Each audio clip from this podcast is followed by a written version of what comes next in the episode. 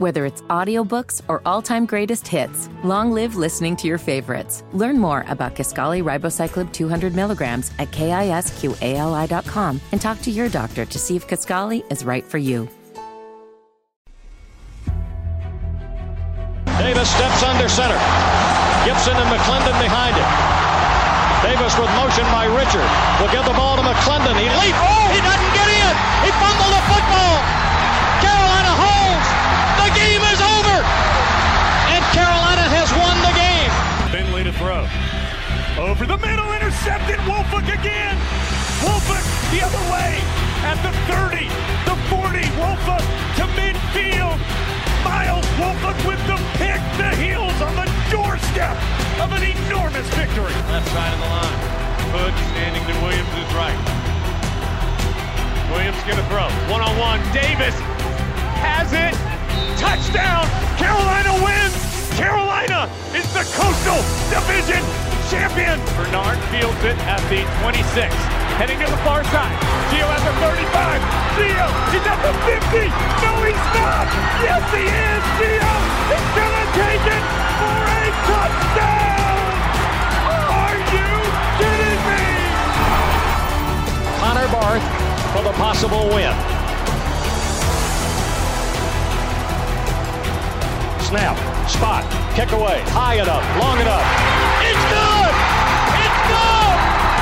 Carolina has won the game on a 42-yard field goal by freshman Connor Barth. Good gosh, dirty! This is the Heel Tough Blog Podcast. Hey guys, and welcome in to this edition of the Heel Tough Blog Podcast. It's Anthony Pagnotta with you guys as always, and today we welcome in a special guest, freelance Tar Heel writer John Bauman to the program. And uh, John, how you been doing, man? I know uh, it's definitely an exciting season for Carolina. This is, uh, you know, one of the first times in a while that Carolina is going to play a game on the football side of things that is going to mean not only a lot for them, but a lot for uh, really everybody around the country. They play Notre Dame this weekend, so I'm assuming you're uh, extremely excited uh, to see Carolina in general, but especially to see one player in particular. Absolutely, yeah. First of all, thanks for having me on the show today. This is a humongous week for the North Carolina football program. It is rare that you have the number two ranked team, Notre Dame, coming into the uh, Kenan Stadium, and North Carolina's ranked as well. So you have a ranked matchup in Kenan Stadium in Chapel Hill. There's a lot of buzz around the program about this game. It's also a big week for uh, you know, the North Carolina offense. This is an offense that's ranked uh, as high as number three in some of the advanced metrics. So they're going to get a huge opportunity to showcase themselves against a very good defense. That means an opportunity for Sam Howell to show off some of his passing ability with UNC's excellent skill position players, and especially Javonte Williams, who I'm here tonight to advocate for. Uh, Javonte has an opportunity to make a statement against a great Notre Dame defense. Yeah, I mean, look, I've seen some uh, some rabid supporters here of people in the last couple of months, but that's usually been political candidates.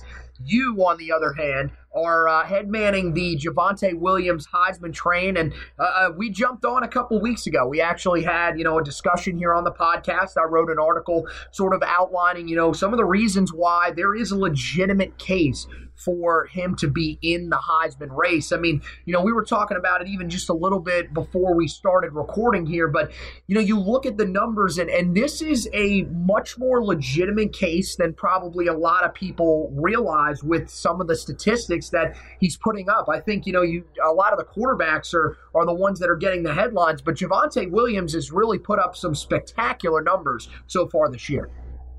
Yeah, that's the crux of the Javonte Williams Heisman case. No matter whether you're looking at the eye test or the advanced metrics or just some of the pure counting stats, Javonte's case is rock solid. First of all, when you start with the eyes test with Javonte, any North Carolina fan will know this, but maybe for some listeners who don't watch every game or you know don't watch every single highlight reel, Javonte, every single time he runs, he seems to knock someone over or break at least one tackle. So he's really just a remarkable football player to watch in that respect. He uh, had an amazing pancake block the last game against Wake Forest. So it's not just as a runner; he is a walking highlight reel when he's on the field. Then when you transition into some of the advanced stats, there's uh, you know advanced metrics put out by companies like uh, Pro Football Focus. They do their you know exclusive grades, and he grades out very well uh, when you bring in sort of the advanced metrics and the and some of those types of things. He ranks also number one in the country as of today in first downs and touchdowns, which shows that he's a powerful running back, but he's also explosive because he's able to explode in open field, run past tacklers. So, yeah, I am all in on the Javonte Williams for Heisman uh, case. As you might know from uh, watching my Twitter feed, it might be the only thing that I tweet about uh, some days. But it's because, you know, we really think that he is a great candidate for Heisman. It's also, you know, it's also a reflection of UNC's offense. UNC has a historically good offense this season. Mm-hmm. We've seen that with some of the records that Sam Howell has been putting up. So Javonte is a reflection of that offense. He has a great offensive line to work with, great skilled position players around him. So Javonte is able to take advantage and put up massive yards and numbers. Yeah, not only is he doing it on the ground, too. I mean, he's also been a really big receiving threat for him. He's had a couple of very big touchdowns for Carolina, both in the Boston College and Virginia Tech game receiving. So uh, I think that's the thing that, uh, you know, a lot of people are going to look at when they look at some of these guys that are non quarterbacks is can they do it, you know, in multiple areas of the game? And it feels like Javonte Williams has kind of checked a lot of those boxes. You know, the other thing that's so intriguing about Javonte is the fact that he is, you know, sort of a different style runner than some of the guys that we've seen here in the past couple of years. You know, he, he's not a guy that has the, the most speed in the world. Those are the ones that have seemed to really excite people here, especially since Oregon uh, came through back in the early 2010 era, and that was the thing that became very popular. But, you know, he's a, an extremely powerful guy. I mean, broke 17 tackles in the game against NC State. I feel like, you know, maybe uh, with some of the older people that vote for the Heisman, they might look at him and, and see some of his, you know, throwback running styles, you know, runs that he's had so far this year, and maybe that could pay off for him. I mean, do you think that that could be a factor for him as we get later and later into the season and closer to the, the Heisman vote? Absolutely, yeah. You look at the, some of the Heisman watch lists that are out right now, there are a lot of quarterbacks on that list. I think that's just sort of a reflection of how college football at large, and especially how the Heisman is going, is becoming sort of a passing award. Uh, quarterbacks have won a number of the last Heismans. But Javonte is sort of a little bit of a, a zag to that. He's a little bit different uh, than that in many ways. He's an old school runner who's very powerful, not afraid to run between the tackles, knock someone over. Um, so I think that he is a little bit of a counter there, and I think that as more voters get to know Javonte, because the honest reality. Not a lot of people around the country know who Javonte Williams is. As more voters get to watch him, get to see him, I think they'll really start to fall in love with him just as the UNC fan base has. Yeah, he's got a chance to prove himself this week against Notre Dame and against Miami. The other big question I think that a lot of people have to ask, and you know, again, it's something that's very highly debated and, and rightfully so, is the fact that it seems like you're, you're, where your team is in the country. If you're in the uh, if you're in the college football playoff race, you're going to have a much better chance to win the Heisman Trophy. If you're a team like Carolina that probably won't be in the college football playoff race unless a lot of things break their way, that seems to be something that hurts you. I, I think that's one of the big things that's going to factor in here, unfortunately. But I mean, if if you were just looking at you know him on paper compared to some of the other guys around the country, I think that his case is definitely stacks up there with some of the better ones. Uh, you know, including Mac Jones, Kyle Trask, guys like that so far this season, just purely based on stats. Yeah, I think that's a great point. I think that's a little bit of my frustration. Sometimes mm-hmm. the Heisman uh, sort of watch lists sort of get preset in this in the beginning of the season. Someone like Travis Etienne, who no doubt is an excellent running back, he'll be a great NFL player. Nothing against him, but he sort of was penciled in at the beginning of the season based off what he did in uh, earlier years, and he sort of remained on the list the entire time. Whereas it's much harder for someone to come as an unknown, basically what Javonte was entering this season, and rise up those ranks. And speaking of unknown, I wanted to make sure I bring this up as well you know, Javonte is UNC's backup running back. He's splitting carries with Michael Carter. Yep. Uh, the Javonte for Heisman movement is nothing against Michael Carter. He's also a great running back. He's also great in the open field. Um, but Javonte is just a special player. So if Javonte was getting, you know, a larger share of UNC's carries, um, I think his counting numbers would look even better. UNC has a great system with Michael Carter and Javonte Williams. They split carries. They always stay fresh. Mm-hmm. They're great teammates for one another. I think Michael Carter would be the happiest person in the world if Javonte won the Heisman. So it's not a competition in any way, but it's just something to consider as well as you build Javonte's case. You have to keep in mind that he's doing all this, putting up all these numbers while he's literally the backup running back behind Michael Carter. So it's just, you know, adds to his story and his amazing rise uh, from a underheralded recruit to now one of the best running backs in the country. So we have to know the ultimate question is Are you the guy behind the Vote Javonte Third account on social media? Is that you, or are you just advocating through your account? I uh, can confirm this evening that I have an association with the Vote Javonte Third uh, Twitter account. I uh, can't take full responsibility for it. There's a little bit of a team of of secret insiders behind it, but gotcha. uh, we're all working together uh, to you know, push Javonte's case forward and you know let some of the you know, national writers know who might otherwise not know Javonte's name. Let him know, let them know some of the stats around Javonte, and you know hopefully make the case. I think Javonte is going to have the opportunity to make the case for himself though as well. UNC has three games remaining left this season against Notre Dame. That's going to be a national audience. And then Miami. Miami's a ranked team. They're very good. That game is another one that's going to be on a national scale. So if UNC and Javonte Williams especially play well in those two games, if UNC somehow can go 3 0 to end the season, beating Notre Dame, beating Miami, I think that the Javonte for Heisman talk will really ratchet up at a more uh, national scale. So, you know, Javonte has the huge opportunity here at the end of the season. The schedule sets up well You know, he can just keep running the ball exactly like he has, and uh, more and more people will start to take notice. I wouldn't sleep on that Western Carolina game either, just because he could put up some ridiculous numbers. Uh, if he can get, if the Carolina can get inside the red zone enough, they can get him enough carries down there. I mean, he could probably find the end zone four, five, maybe even six times, something like that, put up some really great numbers as well, and really be able to group those three games together uh, and have a fantastic performance. We'll have to just wait and see. Unfortunately, uh, you know, that's how it works with these. A lot of the hype around the country is falling with guys uh, like you mentioned, you know, Najee Harris is a guy that's probably the most recognizable amongst the running backs just because he plays for Alabama. He's number two in total touchdowns. Um, outside of that, it's a lot of quarterbacks. Uh, Zach Wilson's a guy that's gotten a lot of run from BYU. Um, you've also seen, you know, guys like Mac Jones, Kyle Trask who are having really good years in the SEC as well. Those are the types of guys that Javonte has to compete with. But boy, wouldn't it be fantastic if Javonte Williams is able to jump up into uh, that group there of Carolina guys to receive Heisman votes. The last guy, of course, to receive Heisman votes for Carolina, finish inside the top 10, was Julius Peppers.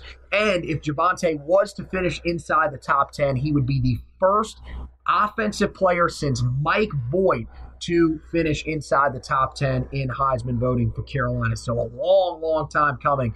We'll have to wait and see, though, if he can jump up in there. Uh, as for, you know, Carolina in general, John, before we let you go, just ask you a few general questions about them. You know, you look at you talked about that schedule at the end of the year. Uh, it, it, ends up working out pretty well for Carolina. You get the break in between Notre Dame and Miami, which probably ends up helping this team a little bit.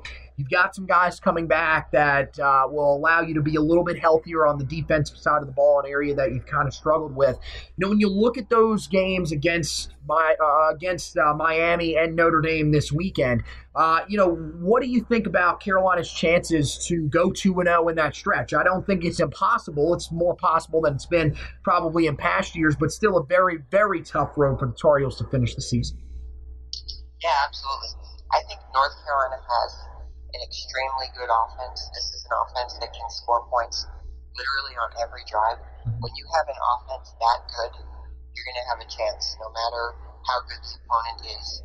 It will ultimately, I think, come down to defense and especially special teams uh, in these games against Notre Dame and Miami. Special teams has uh, gotten North Carolina uh, in some of the earlier games this season, but they've played better in recent weeks. So if they clean up the special teams and then on the defensive side of the ball, getters back, you alluded to it earlier, getting players like Kyler McMichael, Storm Duck, I think that will help tremendously uh, against Notre Dame and especially against Miami as they slowly start to ramp back up. My expectations are pretty low for Kyler McMichael and Storm Duck against Notre Dame because they are recovering from injury. Mm-hmm. But if they get that week to recover against Western Carolina, and then of course against Miami in the last week of the season, they should be uh, back to almost full strength. Um, I think that the expectation for North Carolina is should they should go uh, one and one. They should be able to beat either Notre Dame or Miami. Um, but there's no reason why they can't go two and zero. This offense is that good. And if the defense, you know, the defense just makes a couple plays, a couple turnovers, you know, big chest or sack at the right time, this uh, offense has the ability to carry them to a high scoring win, but definitely a win. So it's going to be an exciting uh, end to the season North Carolina for sure. Yeah, and for Jay Bateman, uh, you know, you look at where he stands, I think, in most of uh, the Carolina fans' minds at this point, you know, there is a question as to whether or not he is going to be the long term solution here. Where do you stand on his job security as he gets to this point in the season? Because I feel like maybe people are going a little bit too far because of the injuries that he's had and because, you know, the offseason that Carolina is coming off of, where you didn't really have a chance to grow. But I feel like there are some frustrations beginning to grow here especially with what we've seen here in you know some of those games earlier this season against Virginia Tech, uh, Florida State, uh, Virginia as well, and then especially this past week uh, against Wake Forest, even though Carolina was able to pull out the victory. Yeah, I think Jay Bateman was dealt a tough hand when he first started in Chapel Hill. This was a thin defense, uh, especially last season when there were injuries to key positions. UNC really didn't have a lot of depth uh, behind that and the depth is coming. The cavalry is coming, as the fan base likes to say. When you look at the 2020 class of recruits, and then especially next year's class of recruits, uh, there's a lot of talented uh, defensive football players coming along uh, into the into the team uh, st- structure and setting there. So I think uh, Jay Bateman should get the opportunity to continue to develop those young stars. Um, there's a lot of talent on the team right now, and they're getting better every single week someone like, you know, Desmond Evans, a young defensive end, or Miles Murphy on the defensive line. Even someone like Tony Grimes, who's literally a high school senior, playing high school football right now. He's getting a lot of uh, snaps. So I think Jay Bateman should have the opportunity to continue to nurture those players. Um, this is a, a defense that the sky is ultimately going to be the limit when you get some of those more talented guys coming through. So it has been a rough season. Defense at times has looked like they haven't been able to stop anybody. But I think Jay Bateman, ultimately with time, will be able to continue to develop that depth and ultimately build a really good defense here in Chapel Hill last question I'll ask you before we let you go. You know, we were talking a little bit about this, uh, you know, early this morning, me and my normal co host, uh, Josh Marlowe. You know, when you look at Sam Howell, it feels like the end of this year and into next year is your chance to really cement a an unbelievable legacy. This young man is probably going to go down as one of the best to ever throw the football at Carolina. And I don't think that it's going to be something where you're going to just find the next guy and he's going to be even better. This is going to be a really tough guy to sort of outshine when it comes to some of the other guys that are going to roll through in the next few years are you whenever you're watching Sam Howell, are you kind of thinking to yourself the same thing? Like we're witnessing one of the best that will ever come through this program, and just hoping that this team can take advantage of that here over the next couple of years. Oh, absolutely, one hundred percent. And uh, the Javonte for Heisman movement will very quickly become the Sam Howell for Heisman movement next season. I think that he's going to have a really strong chance be a legitimate preseason contender and throughout the season for Heisman his junior year. Um, but to your larger point as well, I think that is very much true. This is a tremendous opportunity when you have a quarterback as talented as Sam Howell. And I think that's part of what makes the losses this year so frustrating because you have an offense that is so talented and then you end up losing a game to Florida State by three points or however many points it was, close games and against Florida State, close games against Virginia. You know, that makes it a very tough pill to swallow those losses because you know you have such a great offense, a historically great offense. Those don't come around often, like you said. But the good news is that UNC has mostly taken care of business throughout the season. They're at six and two. They're not exactly where they'd want to be, um, but they're still in a good position to make some noise at the end of the season, and then they can really build into uh, the next upcoming season, 2021. Um, hopefully, the coronavirus will be all past us, so they'll be able to just focus on football. That's been a major story of the season, you know, navigating the pandemic. Mm-hmm. And then, you know, into that season, as you get those young defensive studs that we talked about, you know, then you can really capitalize on that uh, last junior season for Howell before he takes off and makes a lot of money in the NFL. Yeah, well, we're looking forward to that Sam Howell for Heisman train that we'll be getting on extremely early next year. But right now, we are locked in. We are not switching the tracks just yet. We're locked in on that Javonte Williams Heisman train. Uh, thanks for punching our ticket, man. We are extremely excited to be a part of the group now, and we are going to push for it. He has had a sensational year. His story is awesome. Uh, there's just so many different things that make Javonte Williams a great Heisman candidate. We love the stuff that you've been putting out on social media, man. You're always one of the great follows, no matter what time of year it is for Tar Heel Sports, but especially this season on the Javonte Williams front. You've been pushing out all sorts of different stats, really pumping this guy up. Um, so hopefully, you know, uh, you'll, you'll end up uh, having enough of a, uh, a push to be able to get him some Heisman votes. You never really know. Um, hopefully, he can jump out uh, onto the scene the next couple of weeks, though, and uh, ultimately get that push uh, over the top for us. So, thanks for stopping by with us, John. Take care, buddy, and we look forward to talking to you sometime down the line. All right, man? Absolutely. Thanks for having me on.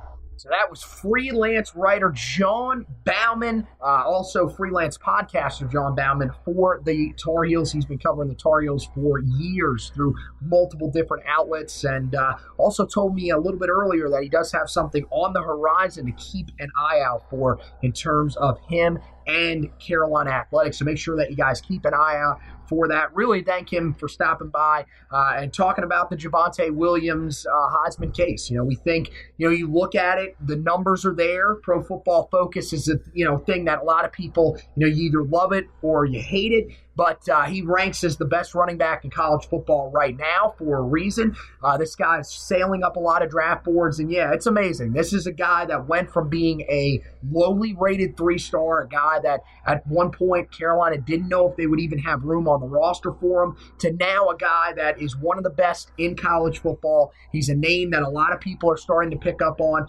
especially a lot of the draft people, which is something that you know can sort of extend to the rest of the media as the season goes along and he's got his chance. We talked about it with John.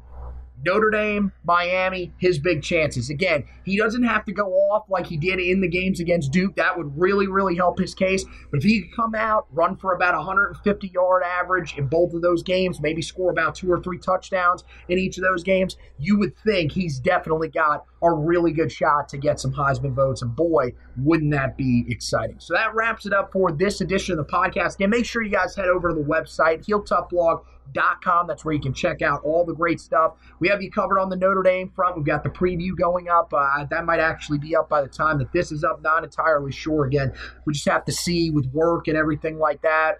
Um, you know, it just we don't know exactly when things can go up. Uh, this is also a confusing week, so we're going to try to get some stuff up a little earlier than we normally do. But if it's not up on the website, then uh, keep your eye out. It'll be up on the Facebook page and the website shortly after this podcast edition is finished, uh, as well as some of the uh, other stuff that we have on the website. Um, after, of course, you know, the Notre Dame game, uh, when you check out the recap, the stock report, the trench report, uh, you can go on there, check out some of the recruiting stuff that we got going. Uh, the 2022 class, Carolina is still searching for their first commit in that 2022 class. We give you a look at some of the names to keep an eye on. Interestingly enough, it is not the state of North Carolina where it seems most likely that Carolina will pluck their first commit commit from. It looks like it will be either one of two guys from the state of Virginia, but there are a couple other guys that Carolina is very closely tied to, and they might have a chance to get them to commit before one of the guys